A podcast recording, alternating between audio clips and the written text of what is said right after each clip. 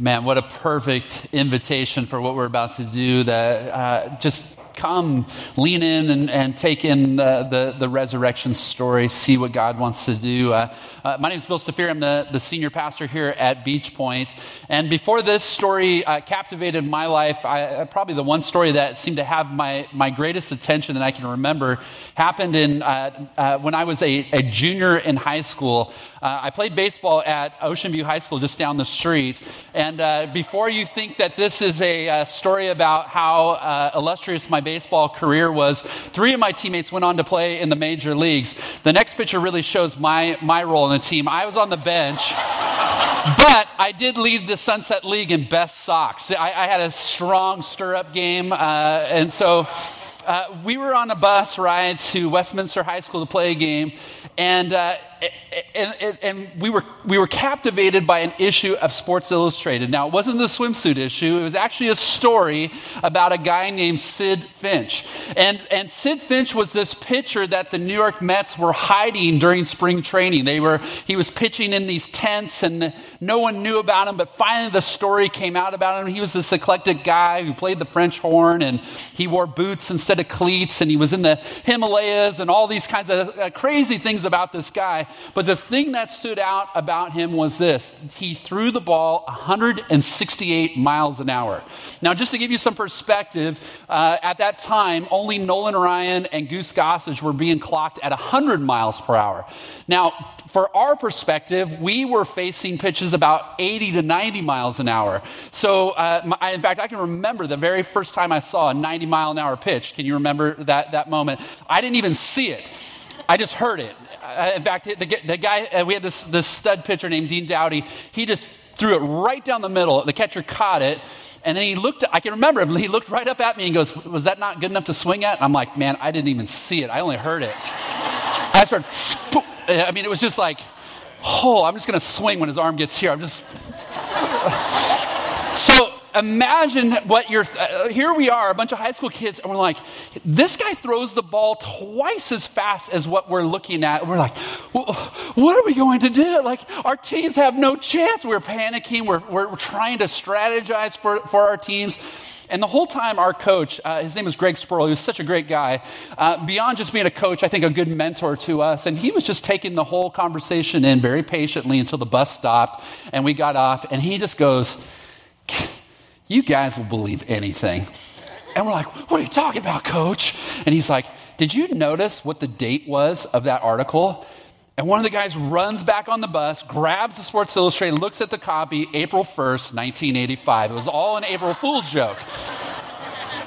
and so every April 1st, for 33 years since, I always hear this voice in the back of my head of my coach saying, Boy, you guys will believe anything. So I'm always on guard on April 1st. I don't know what any of you are planning for later today for your friends or family. You can just kind of give me a nod or a wink, like I've got something, just don't make it creepy. Um, uh, but here we are. You think all these years later, uh, there will be about 1,500 people on our two campuses uh, uh, over these two days, uh, a couple billion worldwide gathering together to celebrate the resurrection of our King. And in the midst of that, you are going to hear these whispers, aren't you? Man, you guys will believe anything, won't you? Right? And, it's, it's, it's a fair thing because resurrection is not an easy thing to believe in. In fact, when you kind of think about it, I mean, the, even the disciples, even Jesus' closest followers, weren't expecting it, weren't looking for it. I, I think uh, the scholar John Scott, uh, Stott says it best. He said, uh, God performed a dramatic act by which he arrested the process of decay, decomposition, and corruption. He rescued Jesus out of the realm of death and transformed his body into a new vehicle for his personality so that he had a new power and was now immortal, never to die again. That is something new that never had happened before and has never yet happened since. See, the truth is, no one in Jesus' camp was looking for a resurrection. Uh, in fact, everyone, when, when, when that time had come, I mean, they, they, were, they were afraid. Come Friday, when they had taken Jesus and arrested him and, and crucified him, uh, they were confused. They were, they, were, uh, they were lost. They were locked away in hiding. They had all scattered from him. They weren't looking for a resurrection. They weren't expecting a resurrection. In fact, if, if anything was true, they were wondering did we get the story wrong? We thought he was the one. We, we thought he was going to lead us. We thought he was going to save us. Did we get the story wrong? And what, what they didn't realize was come that Sunday morning, Jesus was going to turn their sorrow into joy, and he was going to continue to rewrite their stories. And, that's the big idea I want you to see as we look at our text today, our passage we're going to look at, is that the risen Jesus wants to rewrite your story. I want you to see today that Jesus is alive, that he has been risen, and, and the fact that in that very first Easter, he was rewriting stories that, that those who encountered him uh, experiences that he still is doing that today. He still wants to do that today. I, I, don't know um, what the last book is that you read, but sometimes, you know, you pick up a book and you try to read the story and it just doesn't grab you, does it? But, but you, you're kind of invested in it. And so you keep muscling through the pages, you keep turning, you're kind of hoping something's going to grab you. And then finally you give up on it and you kind of just throw it to the side and you, you decide to start again. Uh, let me ask you this uh, How's the story of your life going? Is it exciting? Is it captivating? Is it filled with hope and promise and expectation? Is it the story of redemption? Are you looking forward to seeing the next chapters and the next pages come to life? See, today I want you to see that, that Jesus is alive. And, and he wants to meet you where you are. He wants, you, he wants to encounter you where you are. And no matter what has gone on up to this point, uh, as he meets you, he wants to say, let's, let's write these next chapters together. And so today I, I want to invite you to look with me to, at John chapter 20. John chapter 20. And it's, uh, it's a fascinating story of, uh, of these encounters. You know, there are a number of different uh, encounters that people had with Jesus on this day, on the, on, uh, the Easter Sunday. But then there are a number of, of uh, appearances that happen after this Sunday, and, and uh, every single encounter is, it, it's kind of breathtaking to see what happens as those people meet him. But today I want you to see the very first encounter because it's so important. One, to the building of our faith, but second, it happens with someone in, in, in such a surprising way. Uh, you just never would sus- uh, uh, suspect that this would be the person that Jesus would appear to first. And so uh, I want us to look at this. So uh, on Friday, Jesus is crucified, and once he had died, they took his body down from the cross. They wrapped it in about 100 pounds of linens and spices. They wrapped his body and uh, they placed it in a tomb uh, before sundown. They rolled the stone in front. And, uh, and the, uh, they, they weren't able to finish all the burial process, uh, but they did most of it. They were able to get him in there, seal the tomb. There was a group of women that were watching this happen. Saturday was the Sabbath. So from sundown on Friday to sundown on Saturday, you didn't work and they were honoring God, but you can tell they were filled with grief. On Sunday morning, these women got up early. They wanted to go and, and anoint the body with, with uh, different spices. And they were thinking, how, when we get there, how are we going to uh, roll that giant stone away? And so they're kind of uh, perplexed by this. And John does something fascinating. John says, so the, all the accounts talk about the women coming to the tomb, but John says, he does this a couple times in this passage, and I want you to, to notice this. He, he takes this wide angle view, and then he, he focuses in on something particularly. He says, look, you can read the other three guys and the, all the parts of their story, but let me just tell you a special part of this story. And he does this in the text we're looking at today, and he says, I want you to focus in on one of the women. Her name is Mary. And so we're going to look at, at Mary's story. And as this was happening, as he focuses in, uh, when she gets there, uh, she sees that the, the, the, tomb is open and she fears the worst. The, the worst fear would be grave robbers. And it, was, it happened enough in that time uh, that there was a, an expectation that, that uh, uh, if it happened, there would be, uh, there was capital punishment. There was, in fact, the, the authorities were concerned that maybe the disciples would try to steal the body create a hoax of resurrection. So they created a seal around it, uh, uh, a way of, of, if anyone tampered with it, they would know. they uh, uh, stationed a, a, a, series of Roman guards to, to, to, guard the tomb. There was no way someone was going to steal the body, and, and the authorities wanted to make sure that wasn't going to happen. So you can imagine her surprise when she shows up, as the women show up, as they see this that no one's there, that the tomb is empty, that the body is gone. And all of this anguish of what she's gone through now is even worse. Imagine what it would be like if someone close to you had, had passed away and you decided to go to their gravesite to bring flowers or just to remember them, to honor them. And you saw the hole dug up and the coffin was, was thrown open, there was no body inside, and your grief would now turn to anger and frustration and confusion, all those, those emotions. And this is where we find ourselves as we begin in verse 1. Early on the first day of the week, while it was still dark, Mary Magdalene went to the tomb and saw that the stone had been removed from the entrance. So she came running to Simon Peter and the other disciple, the one Jesus loved, and said, They have taken the Lord out of the tomb, and we don't know where they have put him. So Peter and the other disciple started for the tomb. Both were running, but the other disciple outran Peter and reached the tomb first. He bent over and looked at the strips of linen lying there but did not go in. Then Simon Peter came along behind him and went straight into the tomb. He saw the strips of linen lying there, as well as the cloth that had been wrapped around Jesus' head. The cloth was still lying in its place, separate from the linen. Finally, the other disciple who had reached the tomb first also went inside. He saw and believed. They still did not understand from the scripture that Jesus had to rise from the dead. Then the disciples went back to where they were staying. Now, stop there for a second because something really important is happening here. John is trying to draw our attention to, to this empty tomb. And so, when Mary notices that the tomb is empty, she runs to the disciples and she knocks on the door and she tells them the body is missing. But did you notice the way that the disciples responded? They did not go, Hooray! They were not in the countdown. Four, three, two. All right? They, they, they, they, don't, they weren't talking about what Easter service they were going to go to.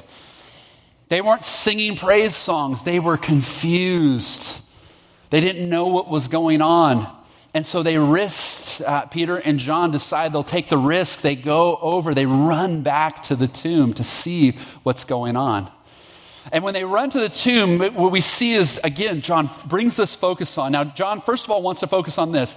I beat Peter to the tomb. Did you notice that? He says it a couple times. Just so Peter knows, I want you guys to know I'm faster than Peter. So he goes, We got there to the tomb. And there's six Greek words that are used for the idea to see something, and three of those words are used here, three different words. And, and, what John wants to help you understand is there was kind of this progression. He says, I got there and I looked in and I kind of took it in. He says, but I didn't, I didn't go inside, I didn't know what was going on. But he says, then Peter came, and Peter, he kind of rushed past me, and he went into the tomb and he examined everything. And did you notice what he's examining? He's examining the grave clothes. Why is this important? Because if you look at the description, what you begin to see is this. Uh, the, the process of, of wrapping the body, they would take these strips of linen, they would, they would dip them, they would wrap the body kind of like a, like a mummy, but you basically kind of have this hardened shell. It would be like a cocoon. And it would go all the way up, and then you have a separate piece for the head. And notice what he sees. The, the grave clothes are undisturbed, they're in place, but there's no body in them. And so John's trying to point out something to, the, to those of us who would say, man, you believe anything. He's, all, he's saying, look, if someone was going to steal the body, they're not going to unwrap the body and then wrap it back up and kind of sit it there and make it look like there's a body there. If Jesus just woke up, if he wasn't actually dead, he's not going to unwrap himself and then wrap that all back up and lay it perfectly. He's saying, look, it, this is what Peter's struggling with. This is what he's investigating. He's, he, he, Peter realizes it's like the body just vaporized it, it, it, through these grave clothes. He, he's not stolen. He's not, he didn't just get up. Like, he's gone, but I can't figure out where he is. And then it says that John then enters into the tomb as well. And he takes it in, and, literally, and the word basically means this it means that it clicked for him. He saw and he believed. He didn't exactly know what it was that was happening, but what he knew was this I, I don't know how it's working. I don't know where he is. I don't know what's up, but he, he's alive. He's somewhere.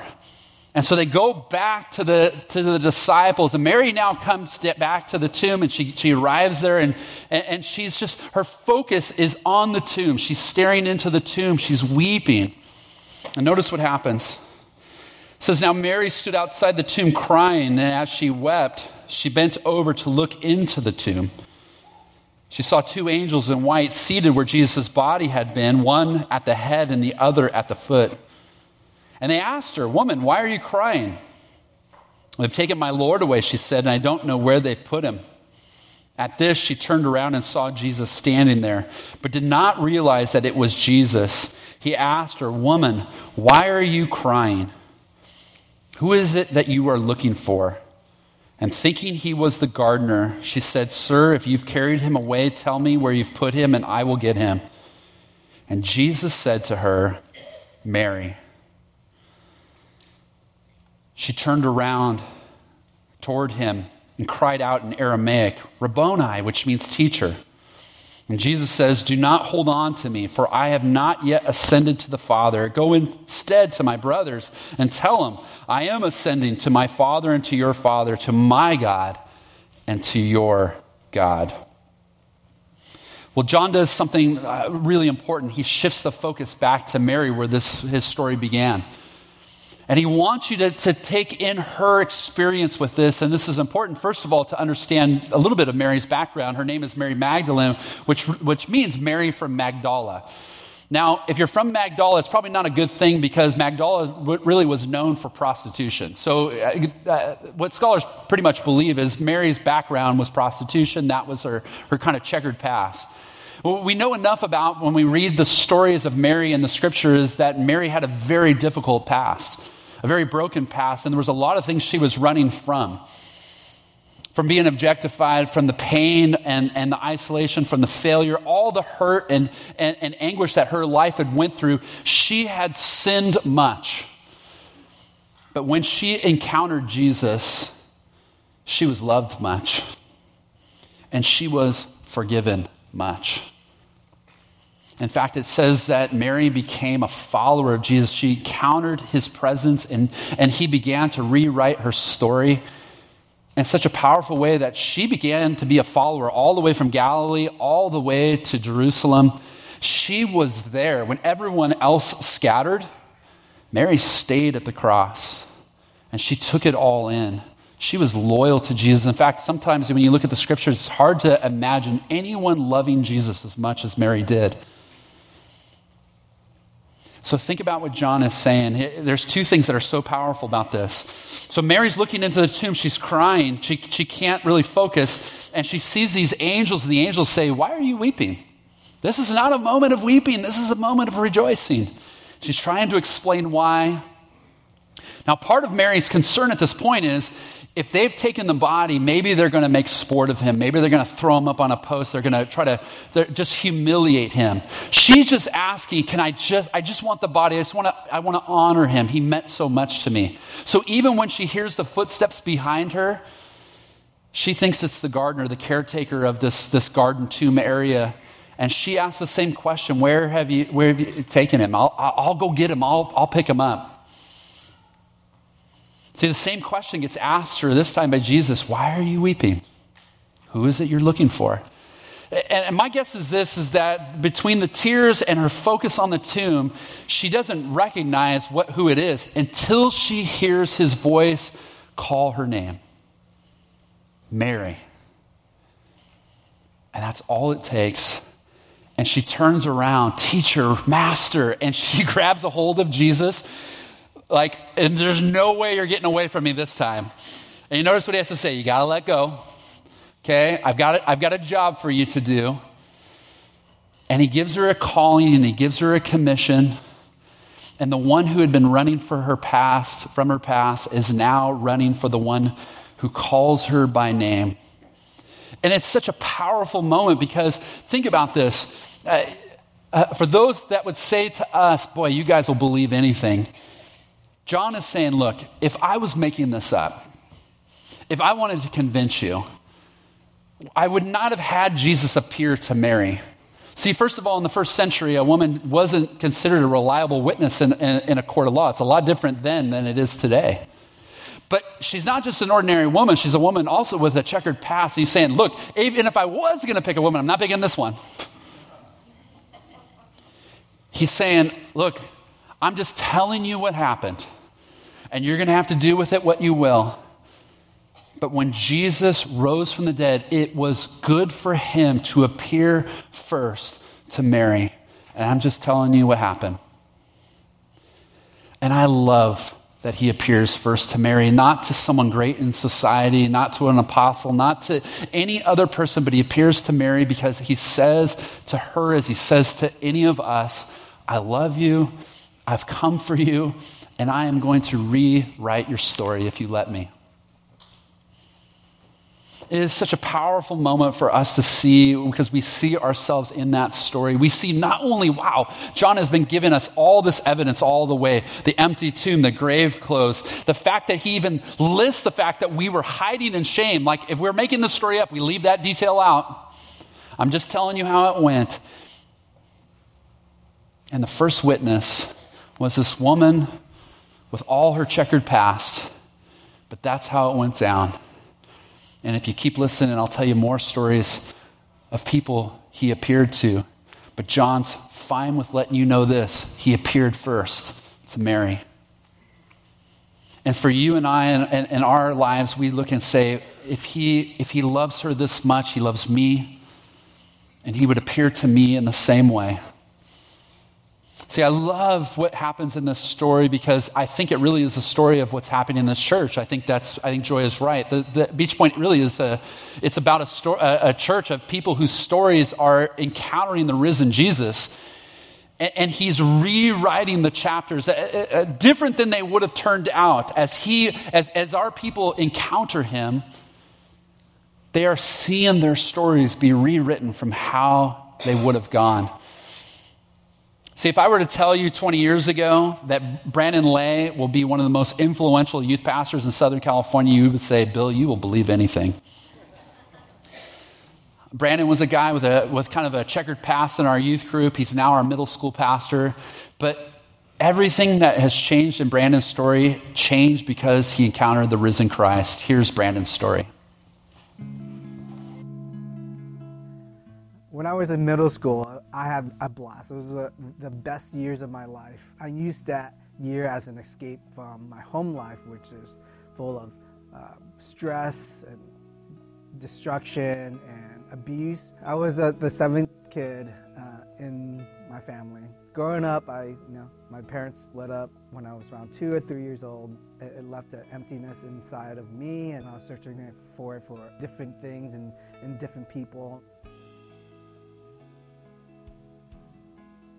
I was invited to youth group, The Rock. Uh, in my freshman year in high school, I met Bill. He was the youth pastor, and he surrounded me with a few adults. And I remember being uh, down on Main Street, Huntington Beach, with Kevin and JP. And Kevin sat down and with me and asked me uh, if I wanted to accept Jesus. And I said yes. They presented me and they gifted me with a Bible with their phone numbers and with their contacts. And yeah, for the first time in my life, I felt connected to our family. At school, I was living a different life. I was uh, living a life of drug addiction. Um, I was also selling drugs on the side to make money. My junior year, there was a rumor that I was selling drugs on the youth group campus. I thought Bill was going to get me arrested I remember not attending youth group and, and, and dismissing all my leaders who wanted to hang out with me because I found something better uh, at that moment.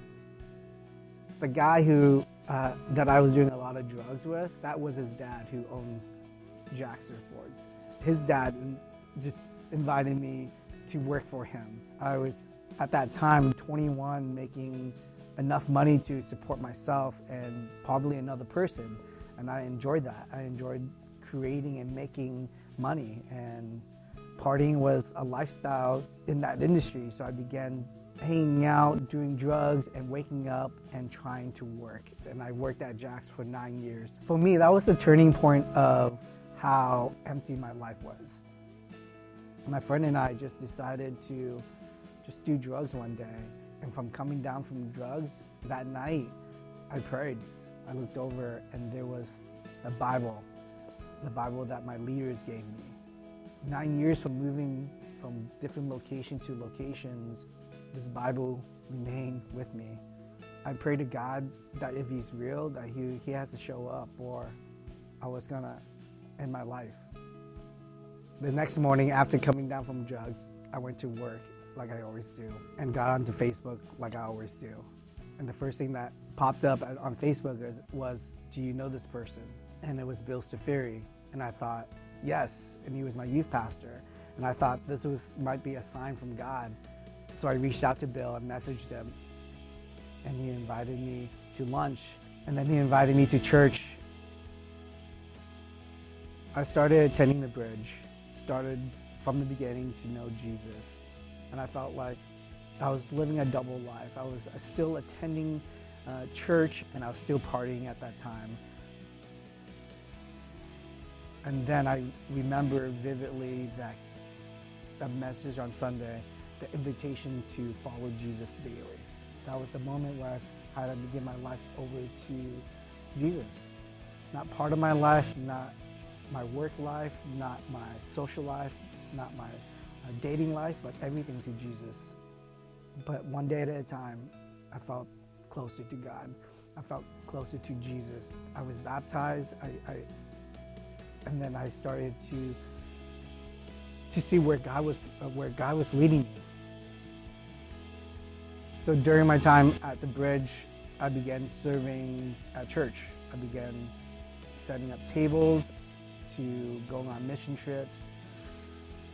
Then was invited to being a middle school leader, and then getting called into full-time ministry as a middle school pastor. In the midst of all this, I met my wife Bonnie. We have a, a beautiful daughter. My family is growing because I'm having another child, a baby boy on the way. I couldn't imagine being where I'm now without God's love and God's pursuit. God pursued me and did that in my life and, and, and continues to do that. And, and I'm grateful and I'm honored. That was that invitation that Jesus gave me was to follow him. And that was through the gift of a Bible. That was the gift of someone introducing me how to follow Jesus. My name is Brandon Lay, and this is my risen story.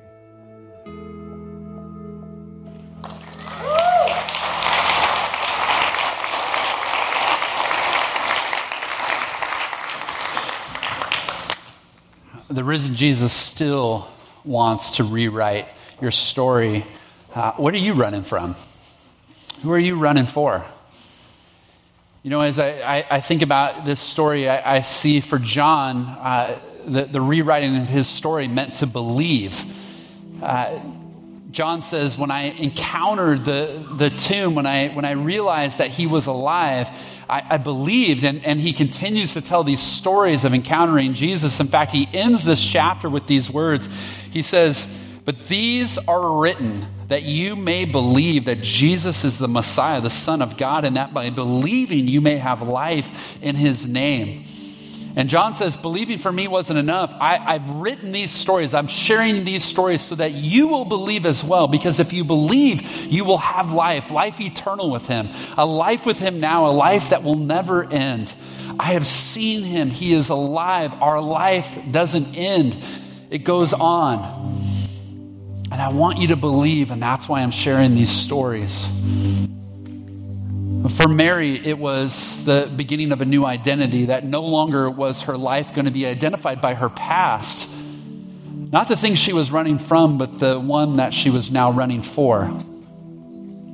For Brandon, it was the decision to, to not uh, be searching just for this kind of empty happiness, but to, to, to find this new life in Jesus and to begin this new life with Him. And for Brandon, what you, you hear in that, uh, there's such a beautiful part there, but what he realized was that he, he couldn't just give a part of his life over to, to Jesus. If, if Jesus was alive, if he really was the king, if he really is the Lord, the risen Lord, then he had to give every part of his life over to him. And so I want to leave you this, this Sunday with a challenge. Uh, would you let Jesus rewrite your story? Would you let him be the author of the pages still to come? Uh, and, and I don't know what it looks like for you. Maybe, maybe it is for you today is a day to confess, I believe. Now, I don't quite understand it all, and you may feel a lot like how John and Peter felt in that day. I don't, I don't quite get it all. But you have me. I, I, Jesus, I believe, and, and I want to continue to see what this is all about. Uh, maybe like for Brandon, it, it is the surrender of your life, your all of your life. Maybe there's parts you realize you're still holding back. There's, there's, a, there's, a, there's a spiritual part to who you are, and then there's just the other part of who you are. But you realize that there's not going to be two parts to me anymore. He gets all of my life. Or maybe like Mary, you're just ready to say, where do you want to, where do you want me to run? What do you have for me to do? What do the next pages look like? Because I'm ready to go tell whoever you want or do whatever you want. I'm here. Send me. I'll do whatever you ask. What does it look like for you? And so I want to take a moment and I want us to pray together. And so let's bow together. And if you want to confess your belief, I'm going to pray a prayer that uh, for many is just, they felt like these have been words that just articulate what it means to be, to offer their, their life as a commitment to Jesus and you can pray silently these words Jesus, I believe that you died to forgive me. I believe that you rose to give me new life. And I know you are inviting me to walk with you, to follow you, to trust you with my life. And so I give you my life today.